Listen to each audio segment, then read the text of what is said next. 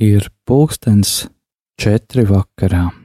Dārgie radio Marija Latvija klausītāji, šajā brīdī piedāvājam jums ņemt dalību kādā koncertā, kurš tika ierakstīts pavisam nesen, 4. adventa svētdienā Rīgas Svētā Franciska baznīcā. Šis koncerts tika veltīts tādam daudziem zināmam projektam, mieram tuvu, kurš jau daudzus gadus priecē ticīgos ar ikmēneša izdevumu ar tādu pašu nosaukumu.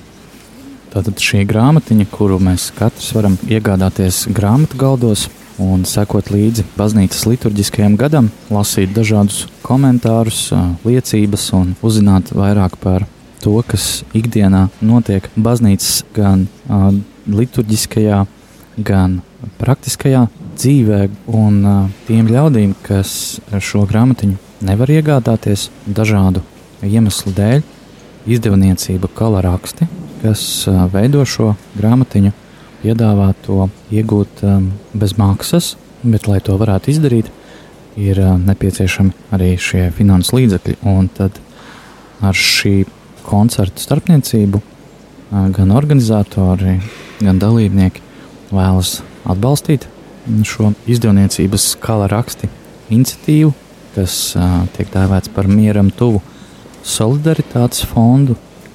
Un, uh, šis fonds rūpējas, lai mieram tuvu grāmatiņas ar dieva vārdu katrai dienai nonāktu slimnīcās, pansionātos un cietumos pie ļaudīm, kas šo grāmatiņu nevar iegādāties. Koncertā ar nosaukumu Augsti slavē kungu mana dvēsele piedalās eh, Svētā Franciska draudzes jauniešu koris. Šī kora mākslinieckā vadītāja ir Andra Fenhane, pie ērģelēm ir Iveta Pelša un alta partijas izpilda Madara Tupiņa. Pirmā kompozīcija ir basku tautas melodija, kuru aranžējis Edgars Petmans, un tās nosaukums ir No debesīm nāk dieva eņģelis.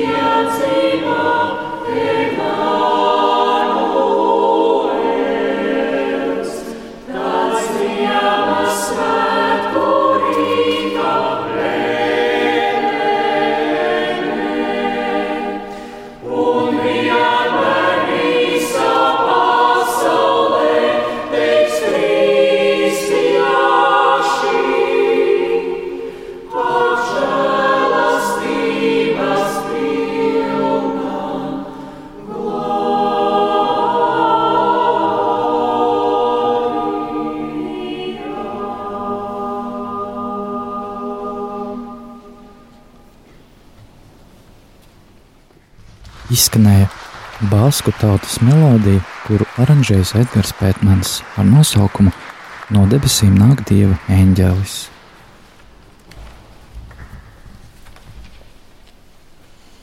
Nākamā kompozīcija, kuras autors ir Girolamo Cavaconi, ir Magnifikāta.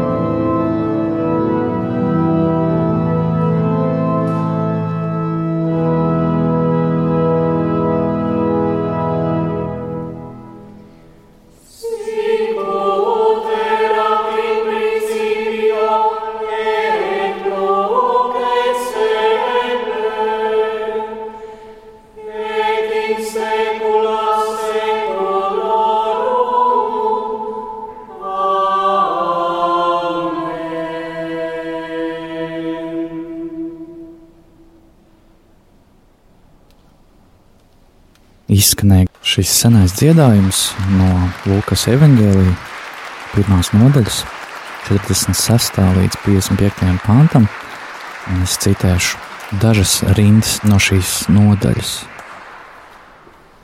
Augsti slavē kungu mana dvēsele, un mans gars gavilē dievā manā pestītājā, jo viņš ir uzlūkojis savas kalpones zemību. Redzi, no šī brīža mani svētīgi teiks visas paudzes, jo lielas lietas man ir darījis varenais, un svēts ir viņa vārds, un viņa žēlsirdība paliek uz paudžu paudzēm tiem, kas viņa bīstas. Nākamais skaņdarbs ir Gregoriskais dziedājums Ave Maris Stella. Esi sveicināta jūras zvaigzne!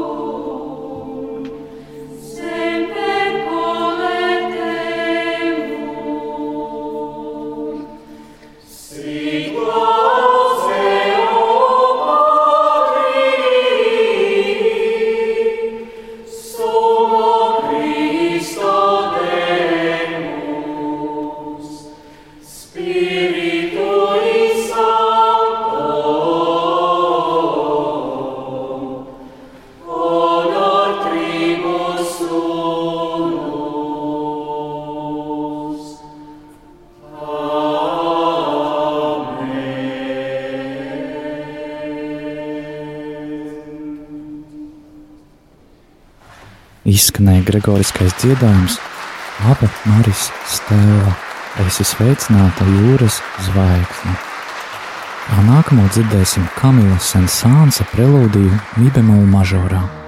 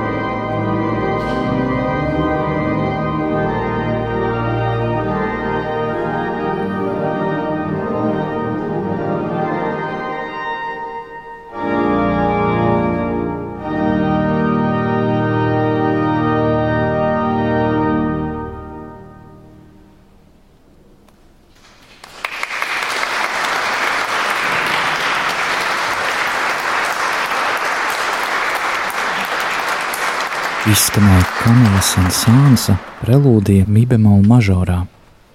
Nākamais skaņdarbs - Ave Marija, esi sveicināta Marija.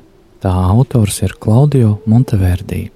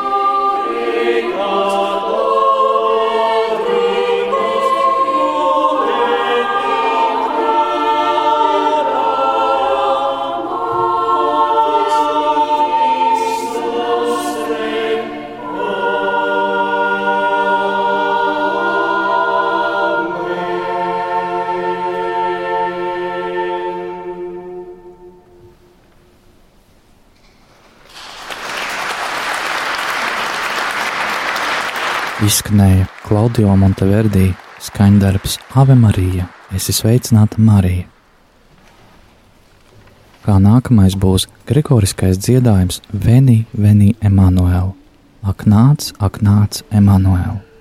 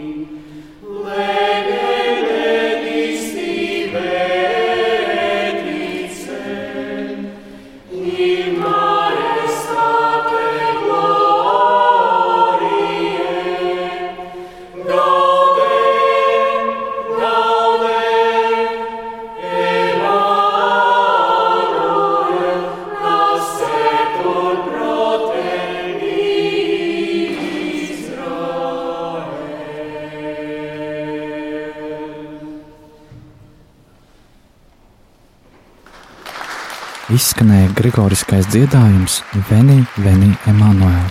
Ak, nāc, ak, nāc, Emanuēl. Kā nākamais skaņdarbs skanēs Edvarda Bairstova prelūdija Veni, Emanuēl no cikla trīs īsas prelūdijas ērģelēm.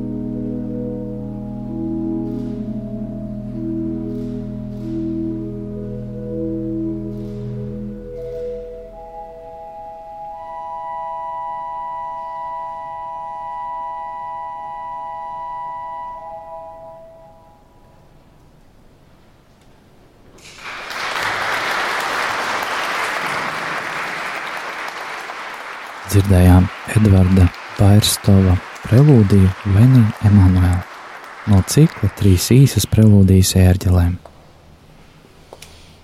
Bet tagad skanēs Johana Sebastiāna Baha prelūdija no svītas numur viens čēlām Alta solo.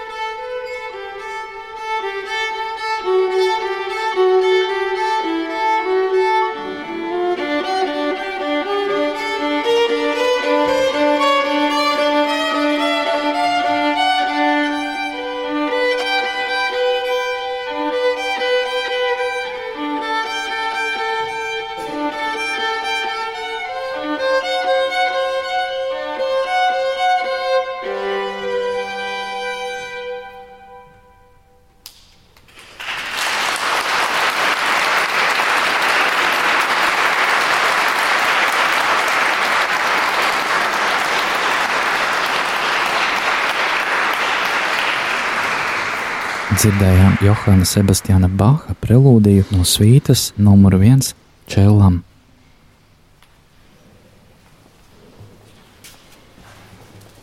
Kā nākamais skaņdarbs skanēs Rīharda Dubras lūkšana ar 25. psalma vārdiem.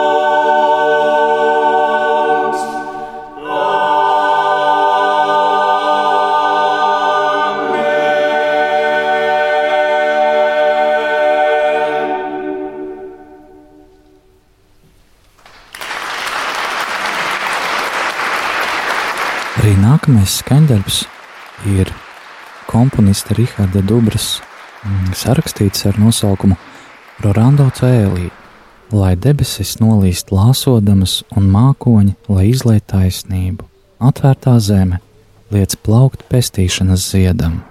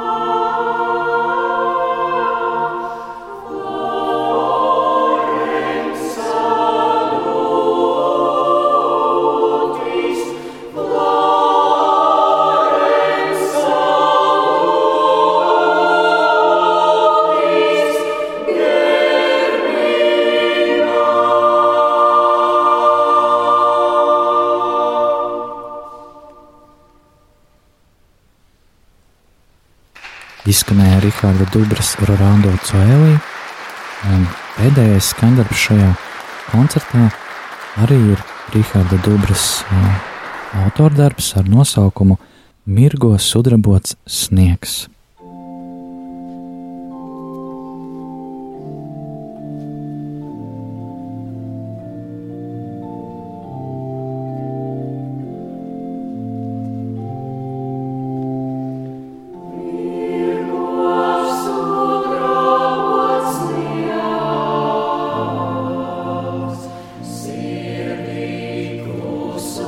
sou.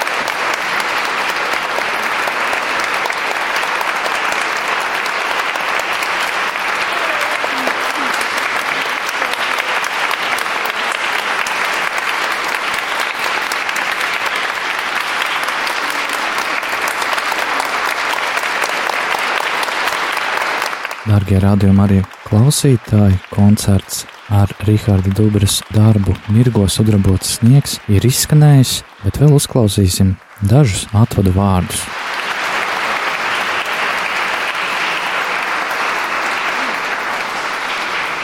Es vēlos teikt ļoti sirsnīgu un mīļu paldies klausītājiem par jūsu klātbūtni.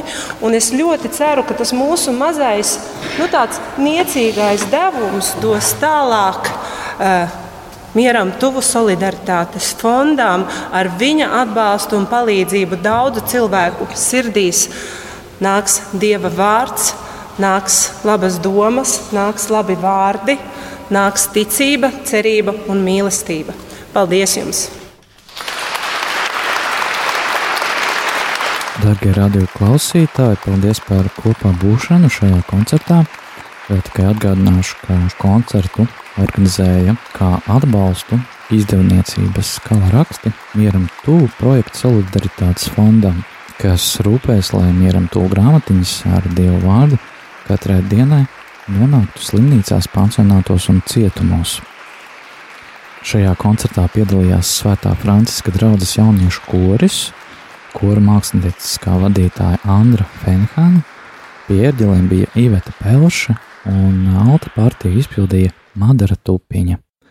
Sirsnīga pateicība par koncerta ierakstu ir Ingai Nesterei un Girtam Spēmanim, kā arī kolēģim Rihardam Miķelsonam par šī koncerta ieraksta ideju un atbalstu tā tapšanā. Aicinām jūs palikt pie radioaparātiem, jo jau pēc pavisam neilga brīža, pulkstens piecos, mēģināsim kopā ar radio komandu atskatīties uz to, kā mums ir gājis pēdējā laikā, gan ēterā, gan mazliet arī ārpus tā. Tādēļ noteikti neizslēdziet savus radioaparātus. Ar jums šajā stundā ēterā bija Ginters Marks Heidemanis.